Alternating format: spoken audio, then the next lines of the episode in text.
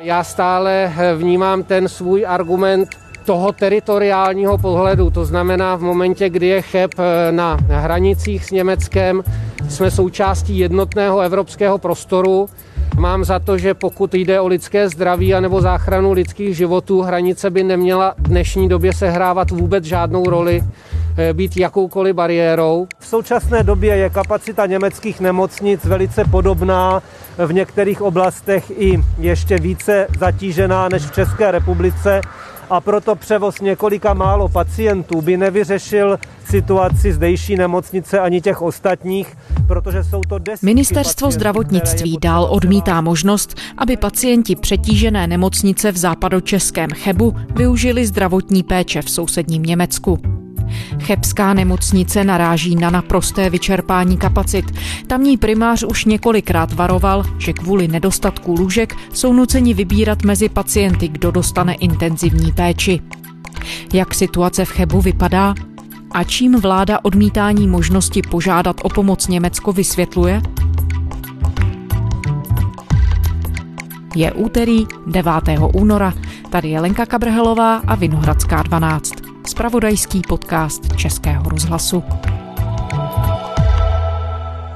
Jiří Nádoba, reportér časopisu Respekt. Dobrý den. Dobrý den.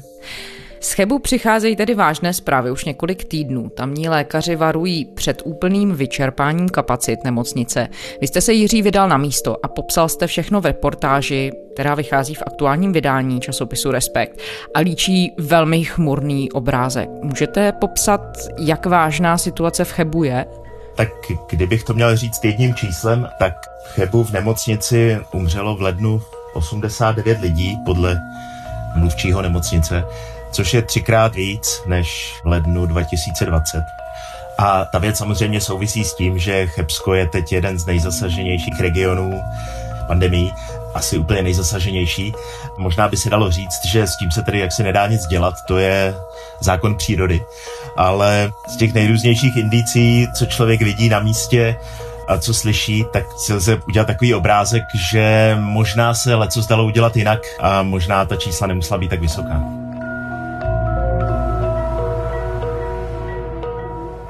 Víme, kdy se situace v chebské nemocnici začala vůbec poprvé zhoršovat? Vy jste tedy sledoval ty následky, ale informace přicházely už nějaký čas. Co se dělo a kam se dá tedy dát ten pomyslný počáteční milník, kdy věci začaly jít špatnou cestou? Ten okamžik, kdy o tom jako víme, tak je kolem jedenáctého ledna, kdy se poprvé ozval primář interny v chebské nemocnici Stanislav Adamec, takový v zásadě sympatický pán, který úplně odzbrojujícím způsobem vypráví věci, do kterých se nikomu z lékařů, s kterými jsem předtím mluvil a kteří jsou v té první linii, se jim do toho moc nechce. Možná ta situace v Chebu je ještě opravdu o poznání horší než třeba v jiných špitálech, rozhodně úplně jiná než ve velkých městech. On měl za sebou několik epizod, kdy opravdu počet těch pacientů v nemocnici převyšoval jejich možnosti, a tak se prostě ta jeho výpověď objevila na Facebooku a spustila další dění, uvedla Cheb docela na scénu jako jedno z míst, který je potřeba sledovat. Chebská nemocnice už na jednotku intenzivní péče přijímá jen pacienty s koronavirem. Ostatní vážně nemocné přesouvá do dalších nemocnic v kraji. Zařízení se tak snaží vyrovnat s plnými kapacitami. Primář interního oddělení chebské nemocnice Stanislav Adamec v pátek v e-mailu pro poslance Petra Třešňáka z Pirátů napsal, že lékaři už nejsou schopni poskytovat všem pacientům s covidem potřebnou péči. V korespondenci, která se pak objevila na sociálních sítích, upozorňoval, že zdravotníci se musí rozhodovat, které pacienty dají na intenzivní péči a na které se už nedostane. Vzniklo několik rozhovorů s ním, ale co se nestalo, dva týdny poté se ozval znovu vlastně s tou samou námitkou. Když si člověk přečte, co vlastně říká, tak to zní hrůzostrašně. Akutně není jediné volné intenzivní lůžko a jsme nuceni již selektovat pacienty, které na intenzivní péči dáme a které necháme na standardním oddělení prakticky umírat na těžký covidový zápal plic. Tak to říkal kolem jedenáctého ledna.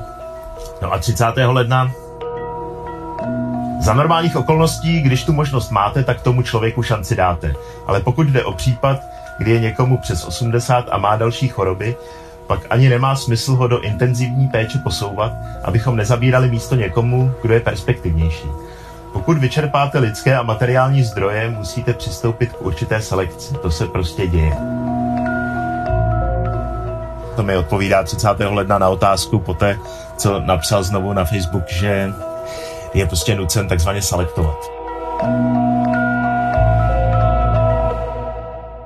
V českých nemocnicích dál mírně ubývá hospitalizovaných s kovidem devatenáct, ale situace se nezlepšuje všude. Špatná dál zůstává například v Karlovarském kraji. Stále v podstatě je přísun pacientů velký a neklesá, máme minimálně na standardní hodině přes šedesát pacientů, ze šedesát tři pacientů standardních a k tomu je nějakých patnáct pacientů na intenzivní péči, plus minus. Se to víceméně nemění to číslo.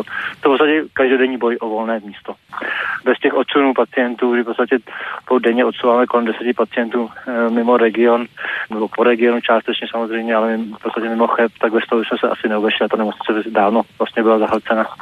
A primář interny nemocnice v Chebu Stanislav Adamec, já vám děkuji za váš čas. Takže tu vzniká otázka, jestli ten nápor nemocných, nejenom, že jestli dopadá na kvalitu lékařské péče, ale jestli náhodou v důsledku toho omezení kapacity někdo nemohl zemřít. Přesně tak, tak jak ono o tom vypráví a jak jsou ta čísla opravdu na hraně, tak to vyvolává podezření, že skutečně ta nemocnice byla úplně vyčerpaná do posledního lůžka a o to poslední lůžko vždycky probíhalo těžké rozhodování, jestli někdo z těch nových pacientů je dostatečně takzvaně, jak oni říkají, perspektivní, a nebo jestli ne. Máte pacienta, který má prostě zkustu přidružených chorob a má rozsáhlý zápal plic a má nějaké v podstatě závažné onemocnění, s kterým v podstatě víme, že nemá šanci, tak ten samozřejmě eh, jak si se na ventilátor nedostane, eh, ale nějakým způsobem zatím vystačíme s tím, ale jak říkám, když je krize, tak a někdo je špatný, tak se snažíme ty pacienty přesouvat v podstatě tak, kde je zrovna místo, že jsme neustále ve spojení s Národním koordinačním centrem přes krajskou koordinátorku a ty pacienti se neustále někam přesouvají. Je tam taková důležitá nuance, že když to s panem primářem rozebíráte trošku do hloubky, tak on se snaží zdůrazňovat, že to není vyloženě tak, že by nestihl zachránit někoho, koho vyloženě zachránit chtěl. Že existuje samozřejmě možnost ty lidi odeslat do jiných nemocnic, ale že tahle ta možnost, dokud se neozval, tak byla taková hodně těžko využitelná, na to mají fungovat takzvaní krajští koordinátoři, kteří případně se mají ozvat i do jiného regionu a v tom Chebu vypráví to tak, že ta koordinace nefungovala úplně dobře, že tu jejich volání o pomoc nebylo vždycky vyslyšeno, že jim bylo řečeno z Karlových Varů, že tu věc musí řešit nějakým způsobem sami a oni prostě sami řešit nemohli, protože toho personálu a těch postelí je omezené množství. Je tam taková důležitá nuance, že on zdůrazňuje, že je mu líto, že nemůže dát příležitost dát šanci někomu z těch pacientů, které ale stejně považuje jako takzvaně za neperspektivní. Jinými slovy, za jiných okolností on by měl tolik lůžek k dispozici, že by tu péči naléhavou, urgentní nebo jipovou mohl dát i člověku, kterému je, řekněme, osmdesát pět, a za okolností, kdy je souboj v uvozovkách o to jedno poslední místo, tak ten člověk prostě automaticky bude muset ustoupit někomu, komu je třeba méně let a má menší, řekněme, ty vedlejší nemoci. Ano, ano, je to přesně tak. Je to tak, že když by ta lůžka měl, tak, jak říká sám, mohl by někomu dát tu šanci. I když mu připadá, že ta šance je velmi, velmi malá. Ale v téhle situaci těch takzvaně omezených zdrojů to prostě neudělá. A pak, když se člověk ptá, co to vlastně znamená, tak on odpovídá, no to znamená, že tomu člověkovi, který je takzvaně neperspektivní, dáme morfium, aby se netrápil a ten člověk umře.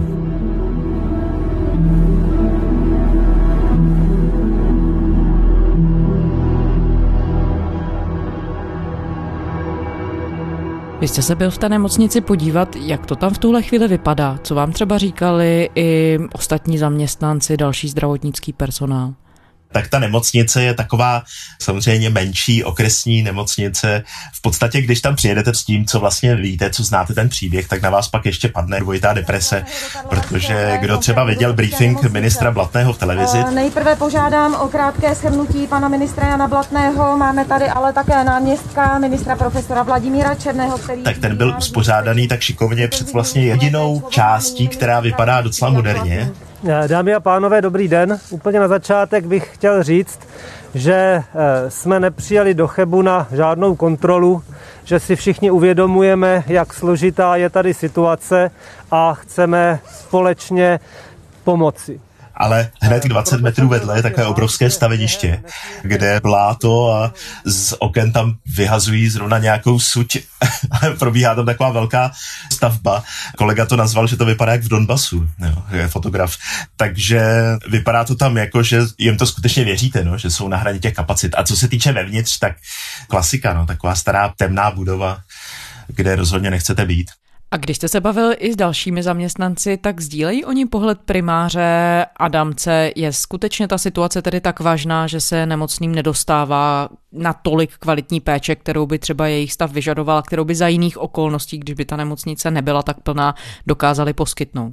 Rozhodně. Můj dojem z toho je, že všichni, s kým jsem mluvil, jak teda v nemocnici, tak potom i ve městě ho jednoznačně podporují, že neměl rozpaky mluvit o tom napřímo.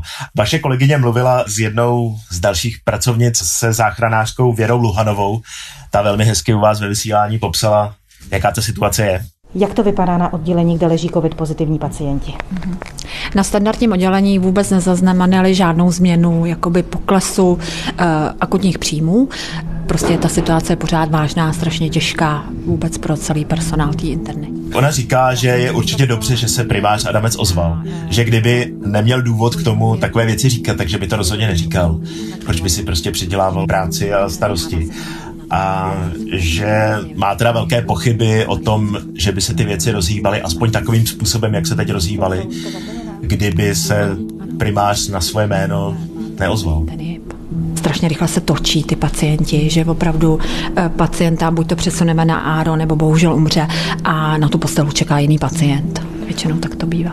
Nikdy by to pan primář neřekl, kdyby se do této situace nedostal a my bychom nedostali pomoci, kdy, kdyby se to nedostalo ven.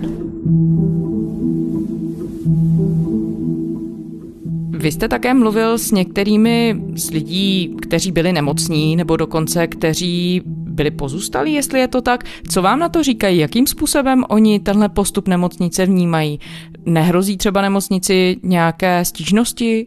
Já jsem mluvil s jedním pánem, který teda absolvoval léčbu v nemocnici na covid, takovou docela rychlou léčbu, protože sice tam přijel s těžkým zápalem plic, ale na tom příjmu v tu chvíli bylo, on říká, šest až osm lidí. A já jsem na tom příjmu byl, to je opravdu takové improvizované místo, kde normálně nikdo ležet nemá, to je jenom takový pokoj, nebo maximálně třeba jeden člověk, kterého zrovna přivezou s nějakou naléhavou situací. Tak z toho je teď udělaný z půlky covidový příjem. No a on tam přijel a po dvou hodinách se mu začal někdo věnovat a ne, že by si stěžoval, ale on to prostě viděl, že rychleji to nešlo. No a zase ho odeslali domů, protože v tu chvíli evidentně ty kapacity neměly. To bylo přesně v té době, kdy primář Adamec se poprvé ozval. A on to teda vyhodnocuje tak, že a vlastně napůl mi to pak potvrdili i lidé v nemocnici, že za takového stavu by s největší pravděpodobností tam normálně samozřejmě zůstal v té nemocnici. Ale na takové případy tam opravdu teď není prostor.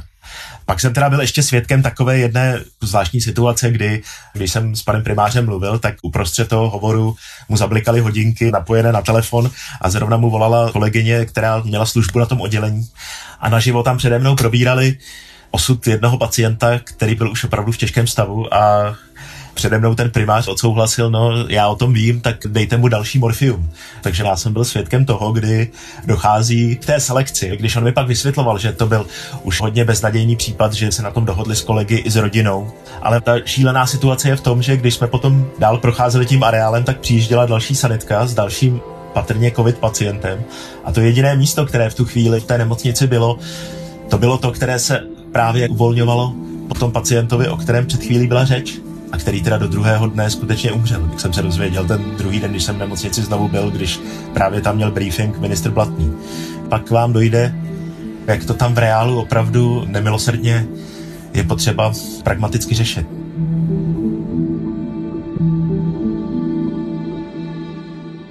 A ono, když si člověk přečte ta oficiální stanoviska třeba té anesteziologické společnosti, kterou vede pan Černý, náměstek ministra zdravotnictví, tak oni vlastně i v těch oficiálních materiálech deklarují, že v situaci, kdy je lékař konfrontován omezenými zdroji, tak taková rozhodnutí musí dělat. Jenom se brání slovu selekce. Pan náměstek tomu říká klinické rozhodnutí, kdy musíte někomu nějakou péči dát a někomu ne. Jak vnímají situaci místní obyvatelé? Mají v tuhle chvíli pocit, když jste s nimi mluvil, že pokud budou nemocní, že o ně a třeba o jejich blízké bude postaráno? To rozhodně tenhle ten pocit s těmi, co jsem mluvil, tak úplně nemají. Mají právě strach z toho, že ty kapacity jsou nedostatečné. Je to úplně jiný pocit, než s jakým se setkává člověk, který žije v Praze nebo ve velkém městě, když nějakým způsobem o covidu mluví se svými blízkými.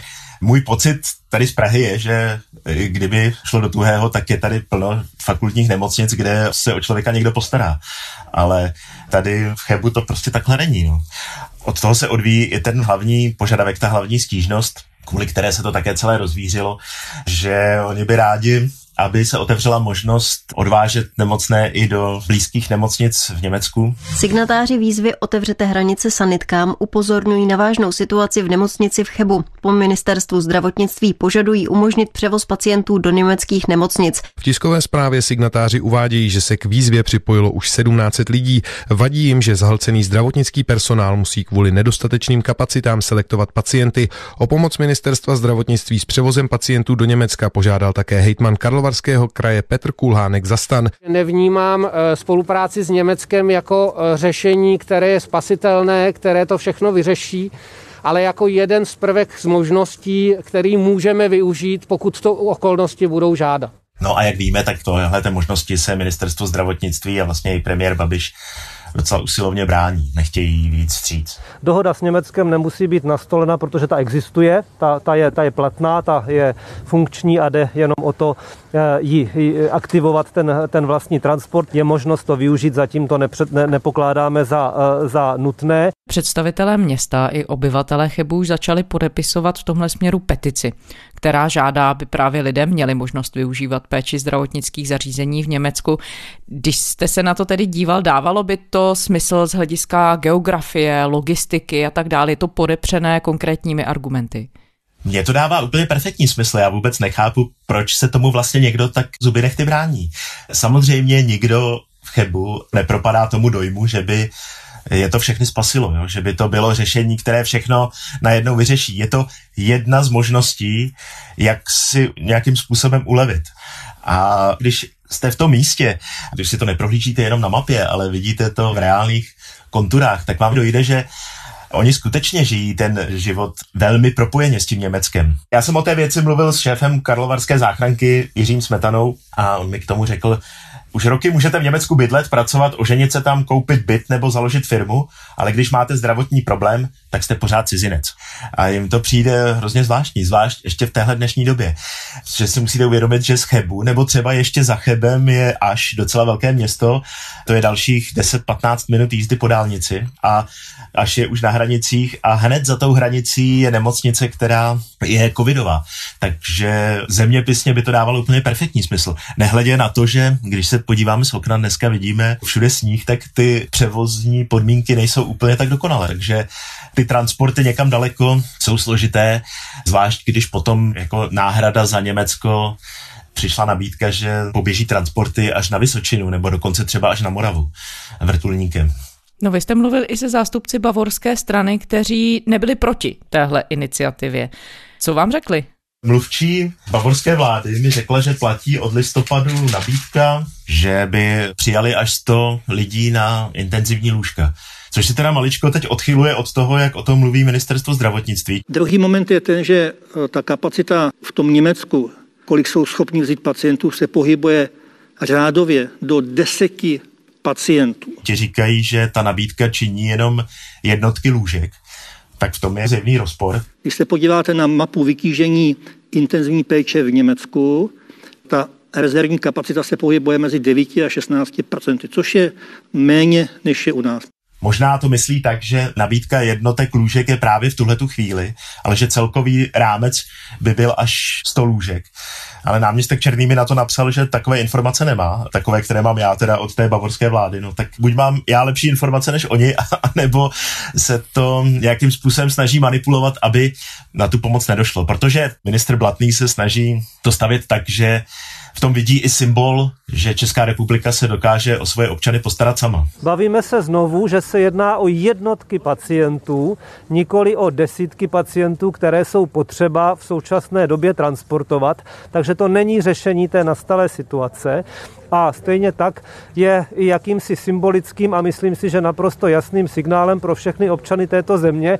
Postará se o vás i Česká republika. Není potřeba za každou cenu cestovat do zahraničí, protože Česká republika si váží každého života, každého českého občana a o každého z nich se postará.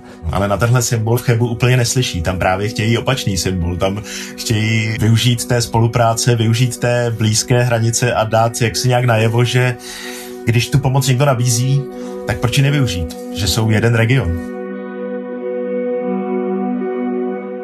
No jak to zmiňujete, tak ministr zdravotnictví Jan Blatný minulý týden v Chebu řekl, že Česko je schopné se postarat o své vlastní občany a nabídl chebské nemocnici pomoc i v té podobě převozu nemocných, vrtulníky nebo speciálních převozů do jiných regionů a tak dále. Když jste pak mluvil s chebskými představiteli a viděl jejich reakci, tam se objevila námitka, jestli by nebylo ale levnější využít nakonec pomoc té německé strany. Je tohle oprávněný argument? Vyrovnává se s tím ministerstvo nějak? Zareagovalo na to? Tak co se týče těch peněz, tak na to ministerstvo moc nereaguje, neviděl jsem žádné výpočty, co by bylo levnější nebo nebylo. Musím se přiznat, že jsem to nepočítal, ale vzlétnutí vrtulníku od někud z té základny u Plzně do Chebu, potom na Vysočinu, zpátky na základnu. Asi ta péče v Německu je o něco dražší. Ti lidé tam můžou třeba ležet delší dobu, ale řekl bych, že to určitě nebude o tolik dražší jako tyhle ty složité transporty vrtulníkem. A nehledě na to, že i ti sami lékaři říkají, že to vůbec neprospívá těm pacientům. Bavíme se o tom, jestli ty transporty jednak pomůžou k tomu, aby nemuselo docházet k té selekci, ale potom máme i ty pacienty, kteří teda se někam transportují a rozhodně je pro ně prospěšnější, protože oni jsou samozřejmě při tom transportu v pořád docela těžkém stavu, tak je pro ně snažší dojet do toho Německa, které je opravdu blízko, než na druhou stranu republiky. Náměstek ministerstva zdravotnictví Vladimír Černý v neděli v České televizi mluvil ještě o jedné věci. A sice o tom, že v péči nemocnice v Chebu jsou prý také němečtí občané. Černý konkrétně použil termín, že jich je relativně velký počet. A to jsou údajně občané, kteří by měli být odesláni do Německa, což se ale prý neděje. Vy, když jste v té nemocnici byla, když jste s tamními zdravotníky mluvil, setkal jste se s touhle okolností? Mně pan primář Adamec řekl, že kdykoliv je potřeba transportovat německého občana do Německa, takže je to velmi rychlý proces, že s tím vůbec není žádný problém.